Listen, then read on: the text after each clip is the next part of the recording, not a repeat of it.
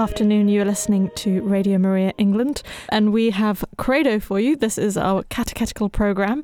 And we have uh, joining us again our weekly speaker, Edward Hadas, who is a research fellow at Blackfriars, Oxford, and has been taking us through some Catholic anthropology. Last week it was New Year's resolutions, and today it is declining birth rates. So, quite a different uh, topic. How are you, Edward? Yes. I'm doing very well, thank you. Mhm. And uh, I'm going to talk about this. It's, it may take a few weeks to get through all this because there's so much that I want to say. Um, and it's it maybe seem a little bit um, political, and I, I try in these in these series of talks not to really talk about politics, but in this case, public policies are going to come up. But the real issue to me here is, in fact, um, a Catholic issue, which is the issue of how should we live um, in a time when birth rates are declining very sharply around the world. How should Catholics respond to this? And I happen to know that your mother Anna has, or your parents have responded with a particular fervor.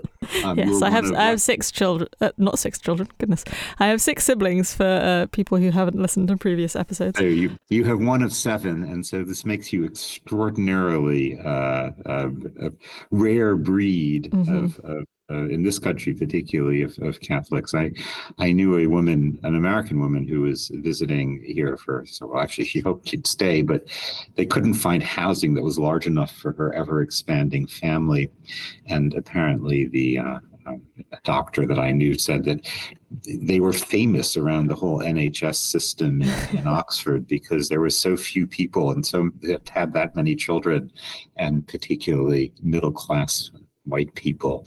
So uh, probably she shouldn't have told me that the doctor that that they gossip about this large family, but that's where we are. So Mhm. what I want to start about is thinking about how we think about families in the modern world, um, how we think about how many children people have, um, because we didn't used to. Um, there were counting of censuses and thinking about how many pop, what the population of a group is. We have one, of course, in, in the New Testament that Caesar Augustus had a census. The word itself is Roman. But the point of that kind of count was always to collect taxes or to find out how many soldiers you had. Um, often you didn't count the children at all. Um, we have this rather peculiar account of the um, the sl- massacre of the innocent, and it says in in the book of Matthew, children born within the few years. Suggests a very cavalier attitude, careless attitude to when people are born um, and how many children there might be just wasn't really a big measure. Um, and then this changes, and we start to think about how many people there are, um, and how many young, how old they are, and so forth. And this starts maybe 200 years ago, 300 at the most.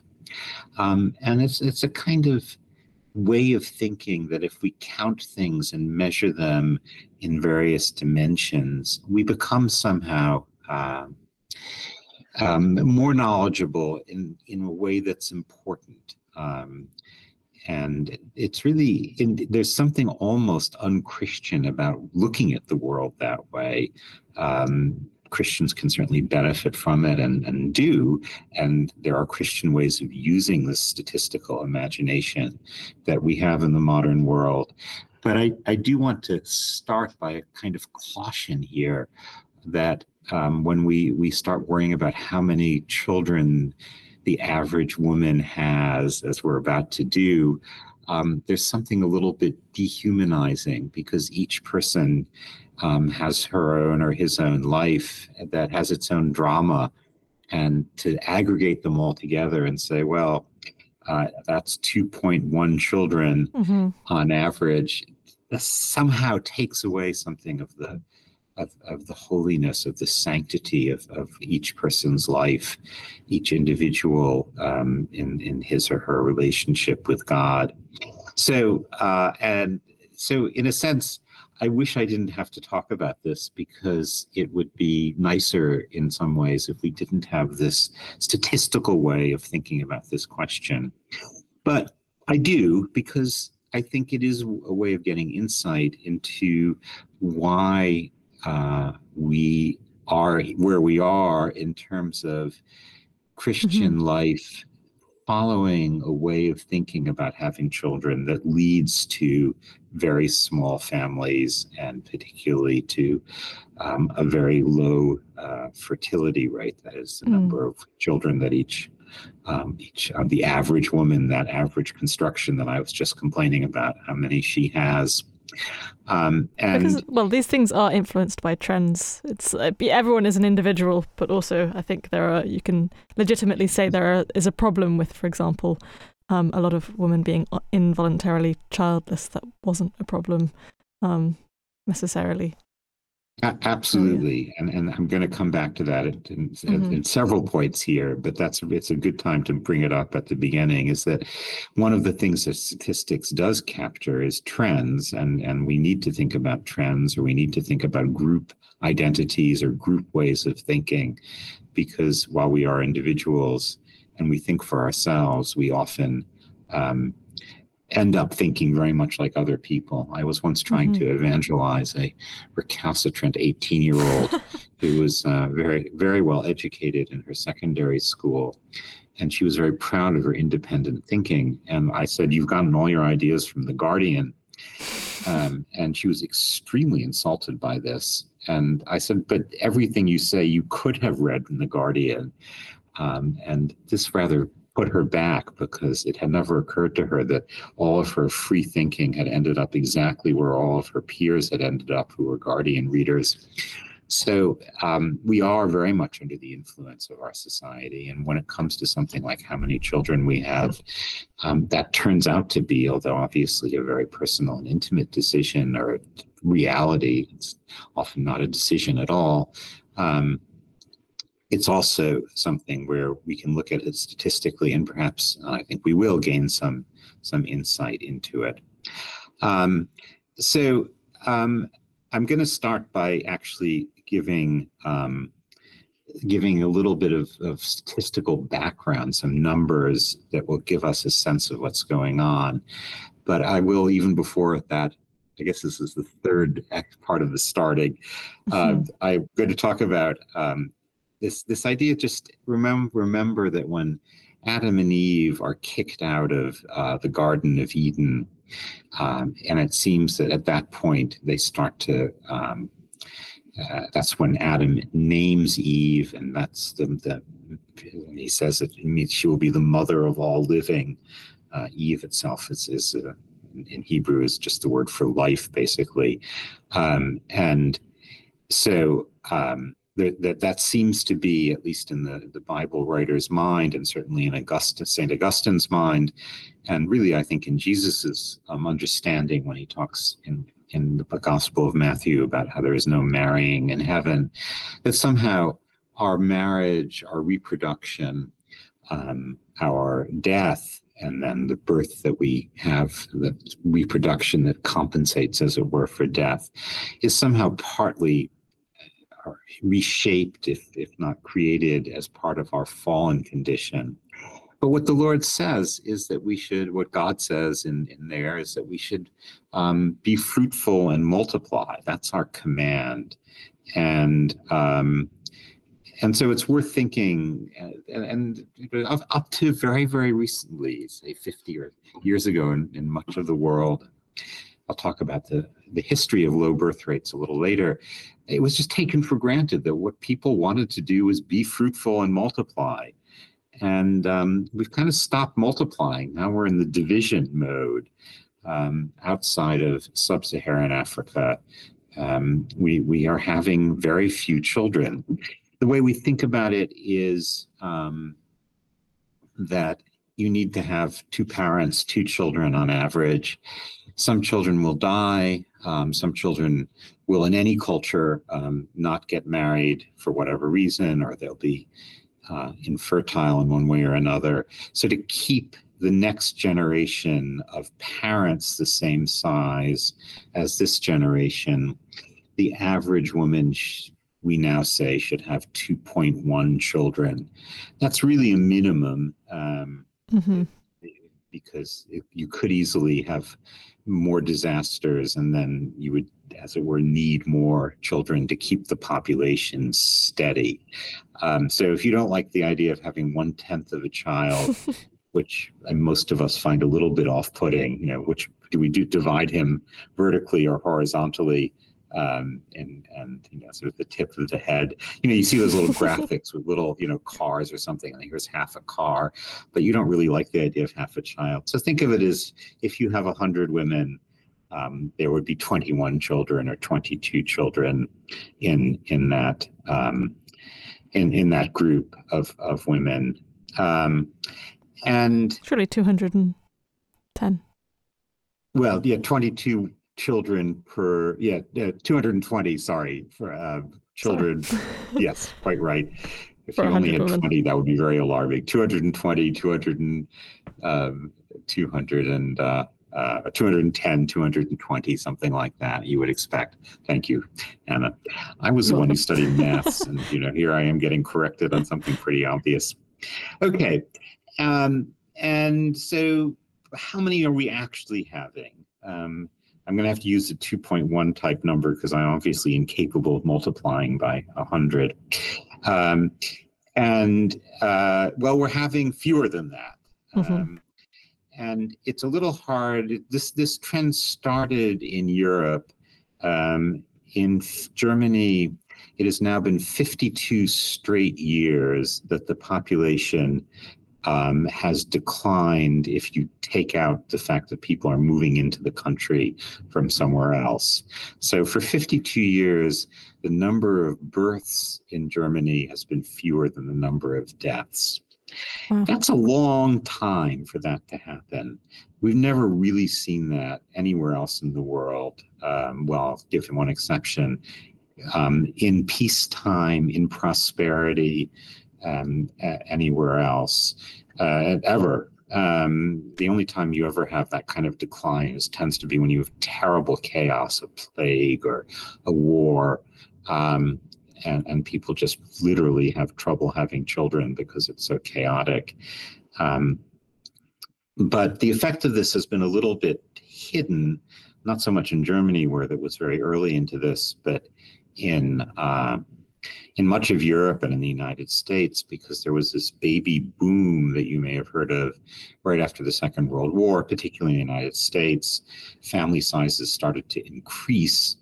Um, and uh, and well, that they were born in the 50s and 60s, and then those large family, large numbers of children became adults, and those adults have much far fewer children, but the effect on the total population takes a while to work through mm-hmm. when you have this bumper crop of children, um, even in the 1950s. Um, but by now, it is working through, and that's even with um, fairly much longer lives. The total populations, um, excluding migration, are now falling in pretty much every rich country, all the so-called developed economies. Now, we do have um, a lot of migration into those countries. Um, it's a political issue in this country and in various parts of Europe. Um, and this is the sort of wages of success. Um, these people want to live in Europe because it's peaceful and prosperous, and there's big welfare states that people enjoy.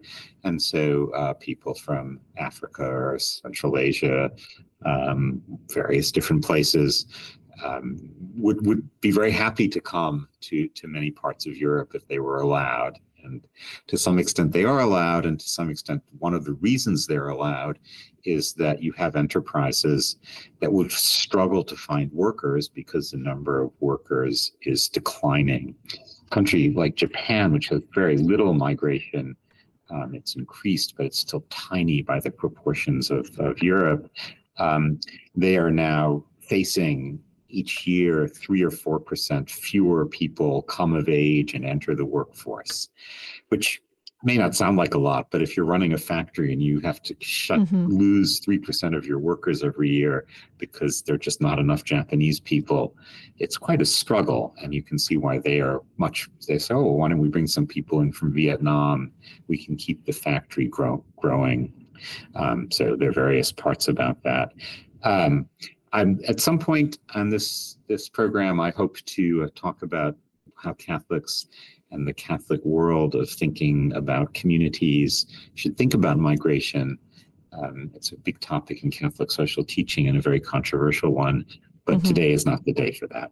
So, um, can you just clarify yes. why this is a this is a problem? Because I feel like people are much more familiar with the idea that oh, overpopulation, the world can't sustain the population growth of humanity in general. And it's only more recently that I've st- started hearing people talking about the problem of declining birth rates.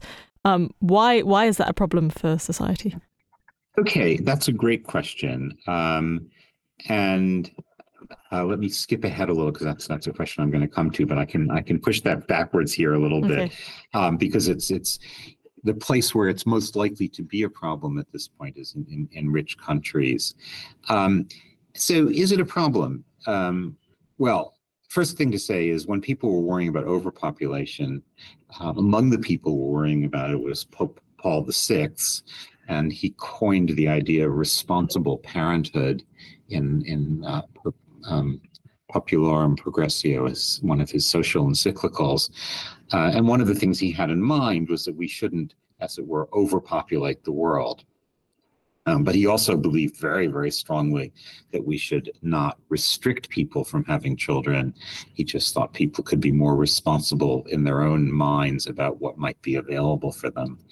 Mm-hmm. Um, as it turns out, um, the population has increased, but we've also been able to feed it and educate it better, this growing population of the world. So the threat of overpopulation um, has ne- was never realized. I mean, what, whether it could be some other alternate world, there could have been the kind of overpopulation that people were worrying about in the 1960s, I can't say.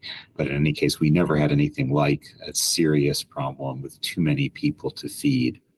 Mm-hmm. Um, so, why would it be a problem? Um, is a great question. And it really depends on what you want. So, um, if you think back to 1900, the population of the world mm-hmm. was roughly a third of what it is now. No one said, oh, we're underpopulated then. So maybe there's no problem at all. Maybe this is just the way things are. And in practice, there really isn't a problem.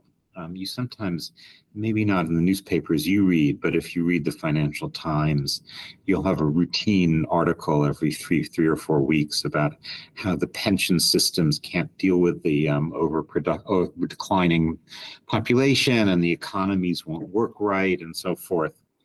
But that's actually not true. I'm very feel very strongly about this. Um, that we have very productive, very flexible economies, um, although those Japanese employers I was mentioning might struggle a bit, um, we can deal with declining populations very, very competently. There shouldn't be a problem. It involves certain political compromises. We made a decision socially some years ago, 40, 80 years ago, really now, um, that we would have the government pay old people so you have to pay through taxes for taking care of old people, whereas parents pay most of the expenses of young people. Mm-hmm. Um, they don't pay all of them because the government provides schools through taxes.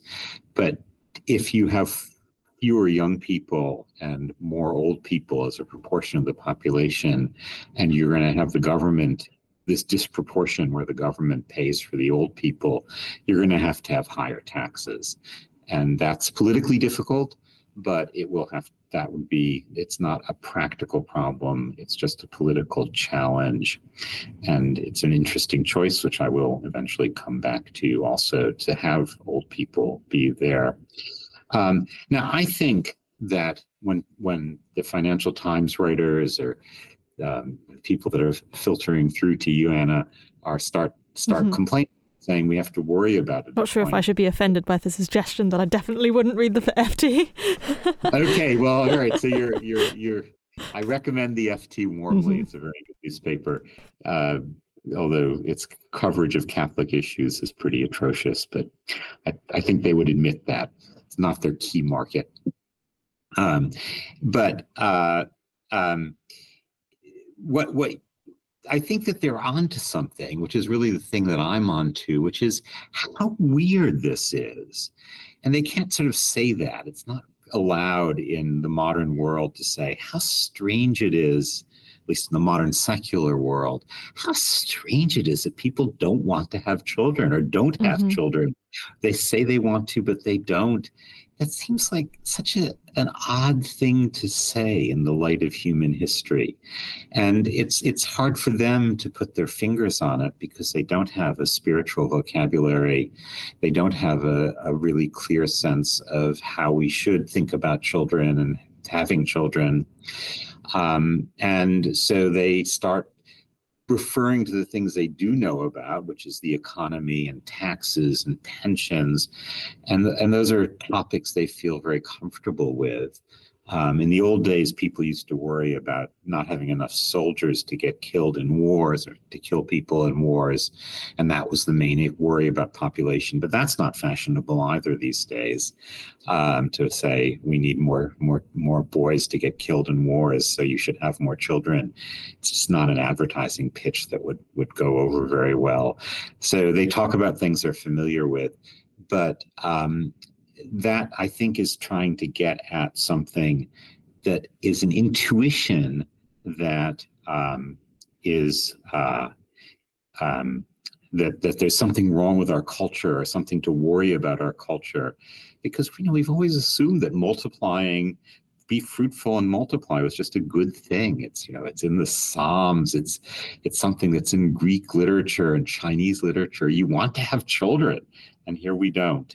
Um, and uh, you know jesus tells us to love children and here we are sort of not having Mhm. children um, it's Well- when i was when i was young when i was first exposed to catholicism one of the things that was said is more children more souls to love and adore god a good thing and here we are not there um, okay why don't we play some music Mhm. and um, i'll come back and tell some more about the grim story of european and world birth rates Fun.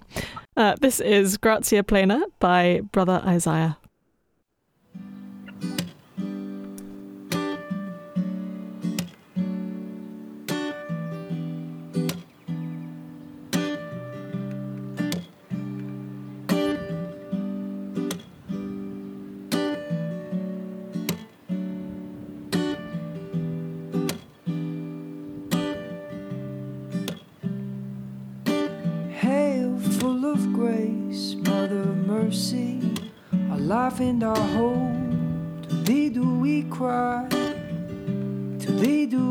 Send up our sigh. Sing, Hail, full of grace, Mother of mercy, our life and our hope. To thee do we cry, to thee do we send up our sighs, O oh Mary. Sweetest Mother Mary.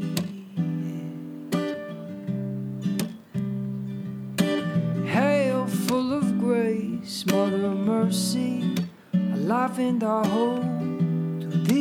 We cry, to thee do we send up our sighs. Sing, Hail, full of grace, Mother of mercy, our life and our hope. To thee do we cry, to thee do we send up our sighs. Sing, Hail, oh hail, bright star of ocean. Take my heart, make it yours, all devotion to your Son, our Lord, this day. Hallelujah. Let me sing, Hail, full of grace, Mother of mercy, our life and our hope. To thee do we cry. To thee do we send up our sighs, sing hail, full of grace, Mother of mercy, our life and our hope. To thee do we cry, to thee do we send up our sighs, sing hail, all hail, sweet seed of wisdom. Take these hands, teach them to pray. Lord, teach us to pray. that all the souls who wander may find Christ, our Lord, this day. Hallelujah. We sing, hey, full of grace, brother of mercy, alive in our home. To thee do we cry. To thee do we send up our sigh, sing, Hail, full of grace, Mother of mercy, alive in our home. To thee do we cry, to thee do we send up our sighs, O Mary. Sweetest Mother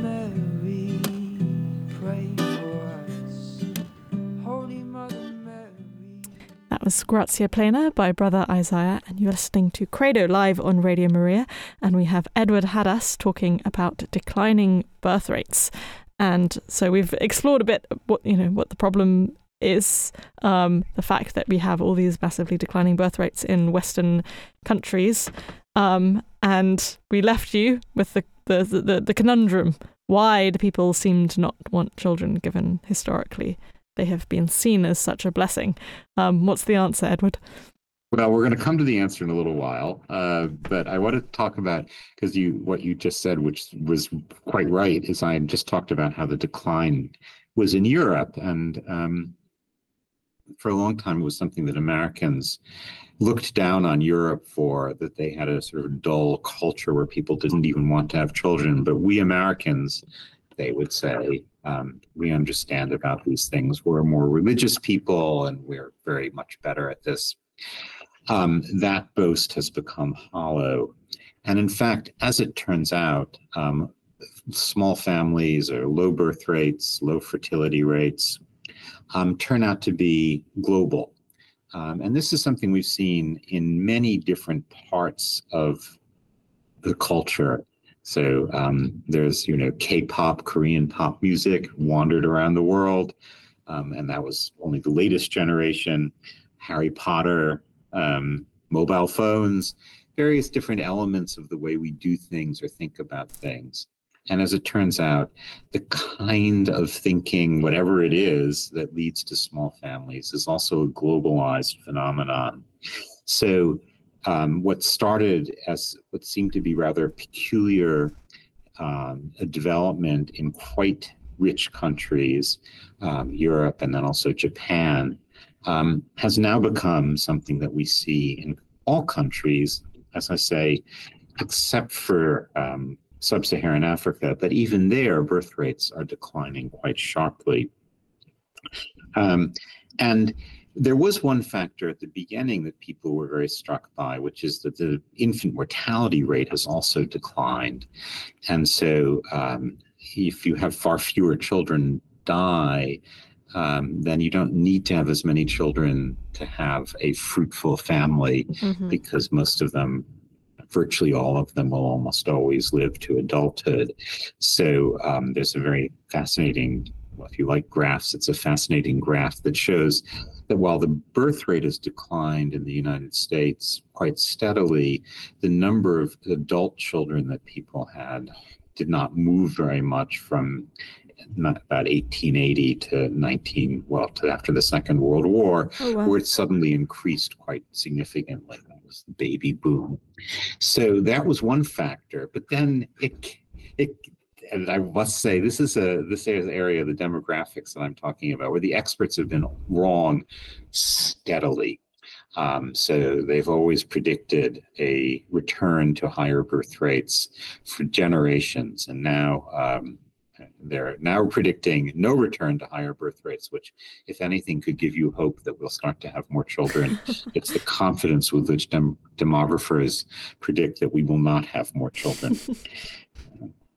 um, predictions are very difficult. You should feel sorry for them, but they've certainly not really understood what the motivations are. I'll talk about why that's probably true, why I think that's true. Well, we may not get to it today.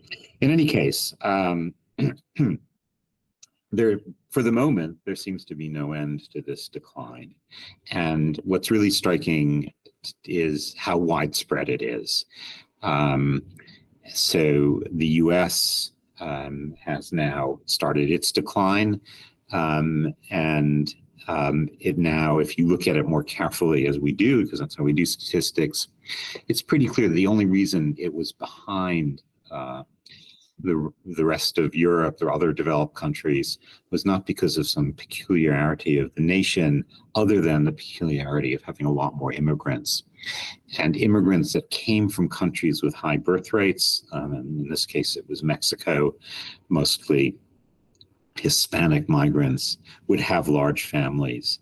But one of the phenomena that we see, um, and this has been true in most all, all of Europe really, um, and in the United States is within a generation or two, migrants adopt the birth practices, the family practices to a large extent of the country they're joining.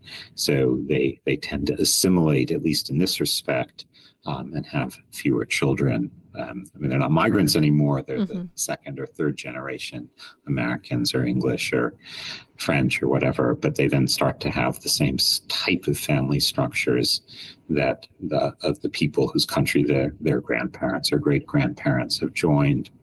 So remember, 2.1 is your magic number for keeping the population flat.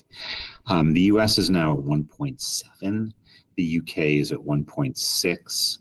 Um, Germany 1.5. France is the highest in Europe right now at 1.8. Mm-hmm. Um, Poland, which is supposedly the most Catholic country in Europe, um, is at 1.4. Um, so, you know, Catholicism, at least in a kind of, uh, you know, the highest mass attendance in, in, in Europe, has basically uh, no change in this. If anything, it's, you know, lower. Other things seem to be more important. Um, but what's really re- quite remarkable is countries that are much poorer also have very, very low birth rates. Um, I keep saying birth rates, but the technical term is fertility rates. Birth rate's is a slightly different measure. So the fertility rate in China is 1.1. So effectively, the next generation in China is a roughly half the size that you need it to be to keep the population stable. Mm-hmm. It'll take a while for that to work its way from 1.4 billion Chinese that we have now. Um, but in another, if you keep up at this birth rate for another 30 or 40 years, it will be, in fact, um, something close to 700 billion, million people. Still a lot of Chinese, but it's a really striking decline to think that you're going to lose almost half your population over the course of a couple of generations. Just so it's not maybe yeah, an, well, a little bit of an aside, but is that primarily because of the one-child policy? Are there other well, countries you, with similar economic backgrounds that so, don't? So have? let's take let's take Chile, um, which has never had any one-child policy. Mm-hmm. One point two. Japan um, is, oh, I didn't write it down here, but it's around one point. What happened to my Japan number? Oh well, um, it's it's down there also. Um, um, Thailand 1.0. Oh, wow. um, so I don't think so. Um, South Korea now probably has the lowest birth rate in the world um, as, as a country. It's 0.8. 0.8. So yeah. um, the the Chinese one child policy was absolutely horrible. You know, forced abortions and and um, incredible sort of hardship on on the children, and you know we suspicions of, of pretty widespread infanticide, so that Communist Party cadres could meet their one child goals. Um, but it was totally unnecessary, as it turns out, because people would have had so much fewer children anyway um, as I mean, just judging from the the other places um, where where we had this, uh, where where they didn't have any um, efforts to reduce the number of children, or only very sort of mild efforts. Korea's been had an effort now for the last South Korea for the last 20 years to increase the uh, birth rate. Um, I read a fascinating article of a man who had started his career trying to discourage people from having children and then had moved on to trying to, to encourage people to want to have girls. And he was finishing his career trying to encourage people to have babies. Um, And uh, the the first two had actually, as it were, worked very well, although how much it was propaganda and how much was just some other sort of social trends. Um, and now women, girl children in Korea seem to be pretty highly valued, at least relative to where they used to be. But the publicity to try and get more children has done nothing. I mean, it continues to fall at a most dramatic rate. But it's interesting because it was all often assumed that this was all a matter of, of prosperity. But when you have a countries that are really not that rich, middle income countries, Chile, Brazil, Turkey, um, and then they're all at 1.5, 1.6 type rates. Um, Shanghai is apparently at 0.7. Um, you realize that there's something that's in the air, as it were, in the water, um, that is much more powerful than um, than merely I'm rich in some way, and that somehow makes me um, not want to have children. And even a country like Bangladesh, which has become much richer, but it's almost at um, stability rate. It's at 2.3 and falling. Egypt um, the, in 2015, which isn't, isn't even a decade ago, the calculated fertility rate was 3.7. It's now 2.5. So within eight years, the the number of women stop not having children who you would have expected to, the number of women stopping having children who you would have expected to continue to have more um, in Egypt is uh, is quite dramatically increased in both of those variables. Egypt's a Muslim country, quite quite practicing Muslim. The government has been opposed, you know, has been trying to reduce population growth, but it's quite ineffective government. So it's it's not, you know, some huge publicity campaign or anything like that. Just well, what is it? Is the question that I'm going to um, going to talk about before I say that, I, I, it's probably worth thinking about um, exceptions. Mm-hmm. So, uh, the main exception we have at a nationwide basis is Israel. Um, Israel had one of the lowest birth rates in Europe. Um, the Reformed Jews, that is to say, the liberal Jews who are not practicing, who make up the majority of, or did make up the overwhelming majority of the population of Israel, um, have very few children. They were pioneers in low birth rates. Um, and but there is a, there was a very small ultra orthodox community which believes in large families and they have large families and they've been going at it for three generations um, i think the average ratio of ch- children in those those families is six or seven Oh, wow. and um, so now Israel has the highest birth rate.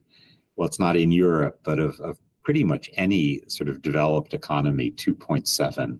Um, so its population is growing. And much to the distress of the liberal Jews who don't really like the ultra Orthodox um, and their politics, they're being outnumbered gradually um, by this growth of, of this population.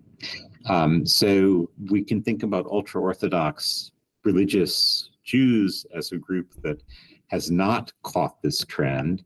Another group that has not caught this trend is um, the US Amish or Amish communities, um, where you know, sort of famous because they don't take ride cars or use mobile phones. Um, and they also have a lot of babies. Um, the average is somewhere around eight, eight to 10. So if you, Anna, were to go off to the Amish country with your family, mm-hmm. first of all, they wouldn't let you in because they don't let people convert. But if they were to, you know, admire you for a bit, they would say, What a small family you have. Your mother's just hardly been working at it at all, uh, slightly below average, really. Um, so that's possible. There's also a Finnish Lutheran sort of community that has that kind of number of children, and there are enough of those Finns to actually make Finland have a significantly higher birth rate than its neighbor country, Sweden, which is um, is uh, surprising because the, the two countries have quite similar cultures in many ways. But these groups that have a lot of children can now um, have influence on the nationwide groups. Mm-hmm. So there is a it's not universal, but it is takes something to resist this trend, and it's it's one of the things I I want want to think about. But you asked before about the one child policy, and it's it's pretty typical to, for people to think that that was a really crucial factor. Um, and it's there's probably something to the idea that the massive publicity campaigns in the 1960s and 70s, particularly in poor countries, to encourage um, family planning, to pass out birth control devices, um, to in the case of India, um, forced sterilization of both men and women, um, or highly incentivized sterilization, some you know, semi voluntary at best. But what you see is that even places that have no campaigns, no publicity, no pressure, um, this new way of thinking about whatever it is that what they're thinking about that ends up at the end of a woman's fertile period with fewer children um, it's a global a global phenomenon um, and it doesn't seem to have a lot to do with the kind of external pressure um, and from a sort of Catholic aside about that, it makes the one child policy even more awful because mm-hmm. um, you know, there's this very good book by Steven Mosher about how, how terrible it was. And the, the people that would defend it would give you a sort of utilitarian answer that, well, we have to do that because there's such a threat from overpopulation.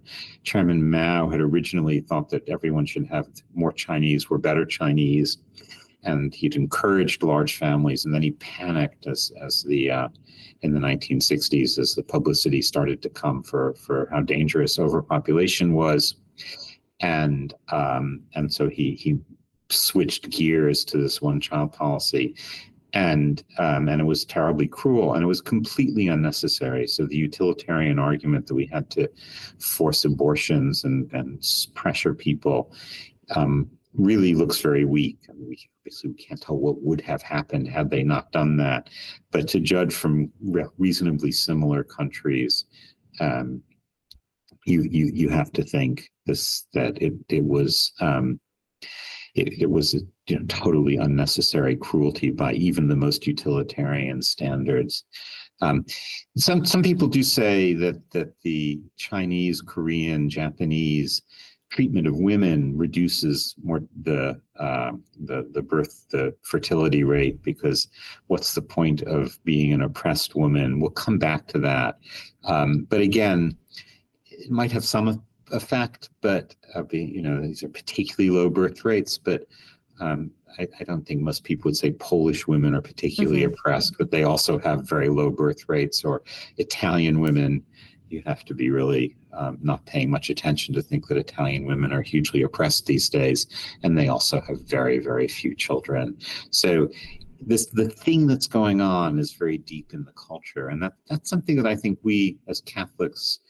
Uh, or Christians even should really think about because um, we are in this culture and this thing that's causing people not to have children um, that seems at least and i think it is against the way that we're instructed of to see fertility as a great gift um, this thing is very deep inside us it's part of this global western culture that um, is, that seems incredibly attractive or compelling in some way um, even when people don't like this particular result it's, it's very hard to resist that. And the groups that have resisted it are very closed and very dedicated. Um, and so we as, as Catholics, I think, should, well, possibly learn from them. And I'm going to come back to all of this in a bit. But but um, but but at least to study and, and think mm-hmm. take this problem quite seriously. So I think maybe it's time for another little piece of music, and then we'll um, mm-hmm. have I have more to say. This is "Come Alive, Dry Bones" by Lauren Daigle.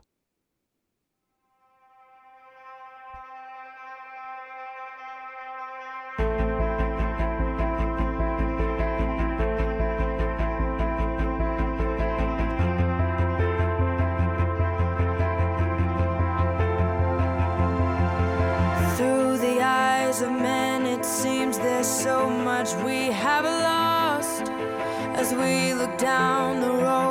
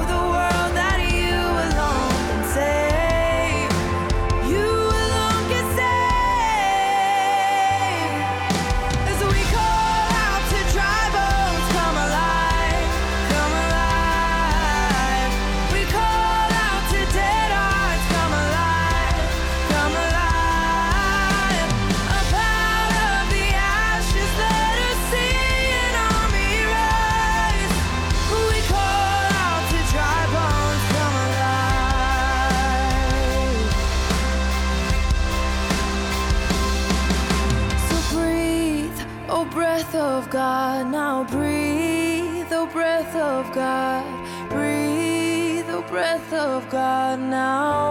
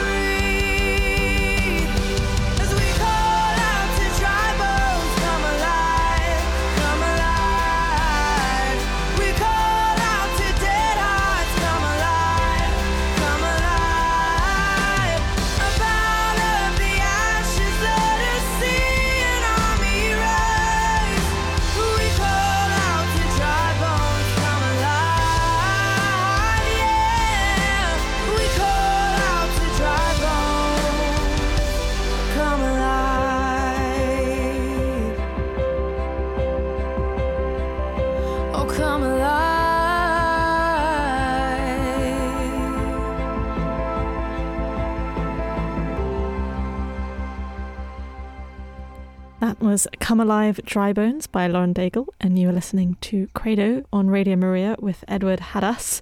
And we've been talking about declining birth rates and whether it's a, a spiritual problem, I guess. I'll hand back over to you.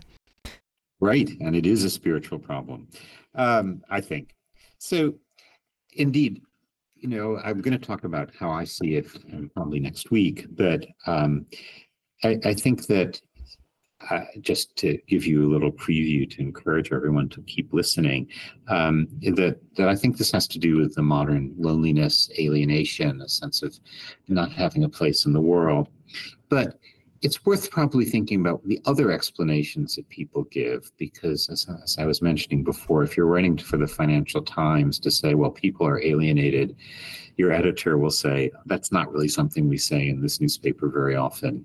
Um, we need some numbers. We need something that's more down to earth. Um, and um, that's probably part of the problem is that people don't actually want to talk very much in a kind of public discourse about spiritual matters, about loneliness or alienation or what we mean by reproduction. Um, so it's probably worth going through some of the explanations that people do give and see how we as, as Christians or Catholics um, can respond to them and to understand again how deep in the culture this is So the first thing I, I the first the sort of alternative to my spiritual explanation, which I will come to, um, is technology. Um, it's pretty clear that the, the material cause of this decline in most parts of the world is artificial contraception. That is to mm-hmm. say, you know, people have uh, this is the, the, the, the, construction of art development of artificial contraception um, allows you to separate out um, sexual pleasure or um, kindly at best the unitive meaning of sexuality from the procreative um, and since at least up to fairly recently, it was assumed that people would like to have sexual relations, physical sexual relations, um, and not have children. This seemed to make sense. It's probably worth noting that in the last 15 or 20 years, there's actually been a pretty well, I mean, it's hard to tell because people don't tell the truth about their sexual experiences, and why should they? It's private, but it's it seems likely, at least from this polls and surveys that people are actually having less sexual activity themselves. So that might also be declining. But in any mm-hmm. case, it's the material cause, the physical thing that we have done is we've developed this contraception. Um, and so perhaps that's what the problem that's what's going on and that's certainly the most common explanation that i hear if i talk about it people say well of course it's contraception but in a sense, contraception is itself an effect.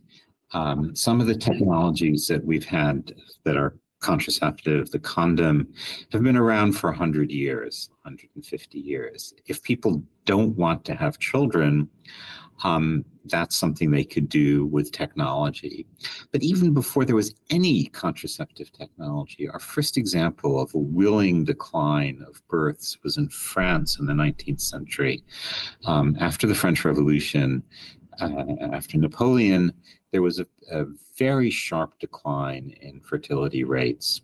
Um, and this became a political issue because the French and German populations had been roughly the same at the time of um, Napoleon. Germany wasn't a country yet, but if you looked at sort of the German resources mm-hmm. in terms of fighting wars, the Prussians, as they were developing, um, they had roughly, there was no manpower advantage in Germany. But by the time the First World War came around, um, Germany was had almost twice the population of France. So over the course of a century, German prosperity led to um, was correlated with big increase in population, which is what people would have expected. As you have more wealth, you have more children uh, because you can afford them.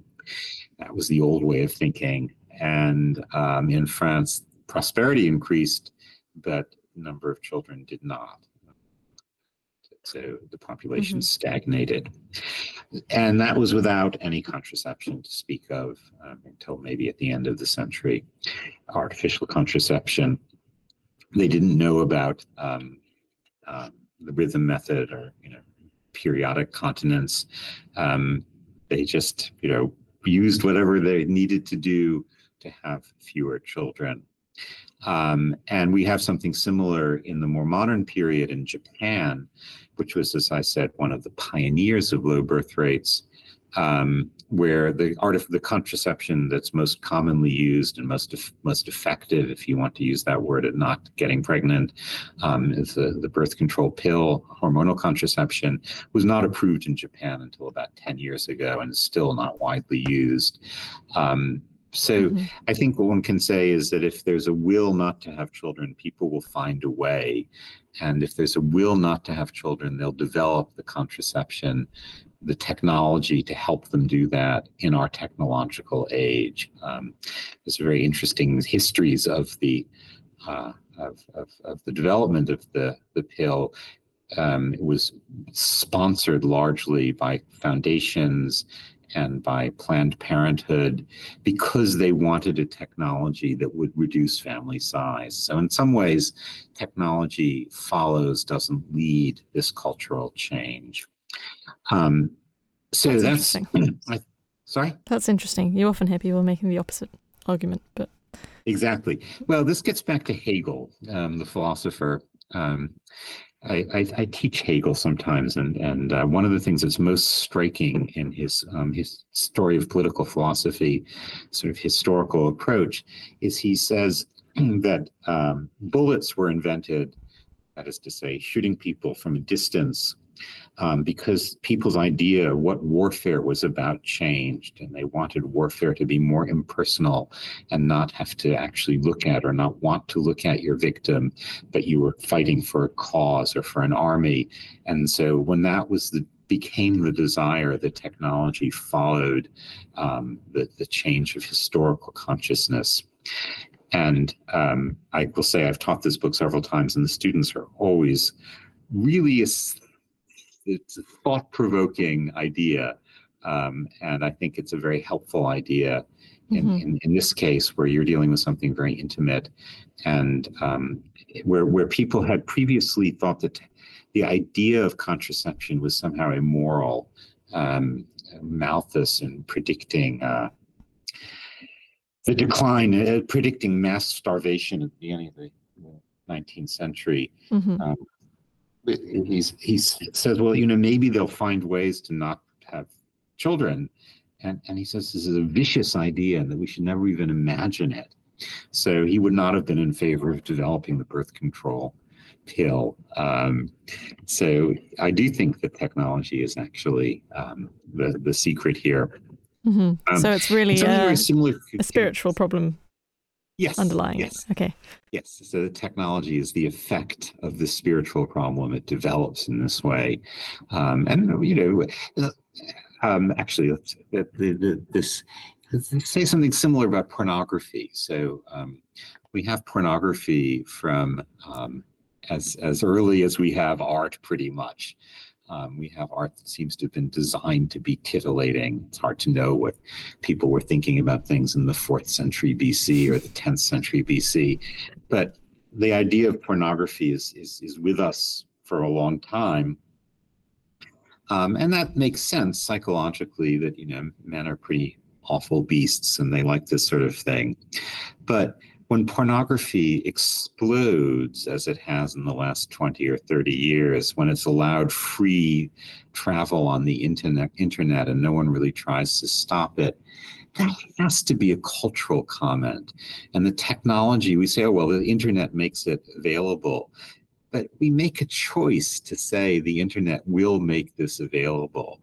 Um, and that is a cultural comment. And so I, I tend to feel that that the technological developments are, are much more effects of our spiritual or cultural um, uh, state than mm-hmm. the other way around. And, and similarly, even here, and we're talking about the, the production of children, the reproduction of the human race, um, that has to be, again, a spiritual statement.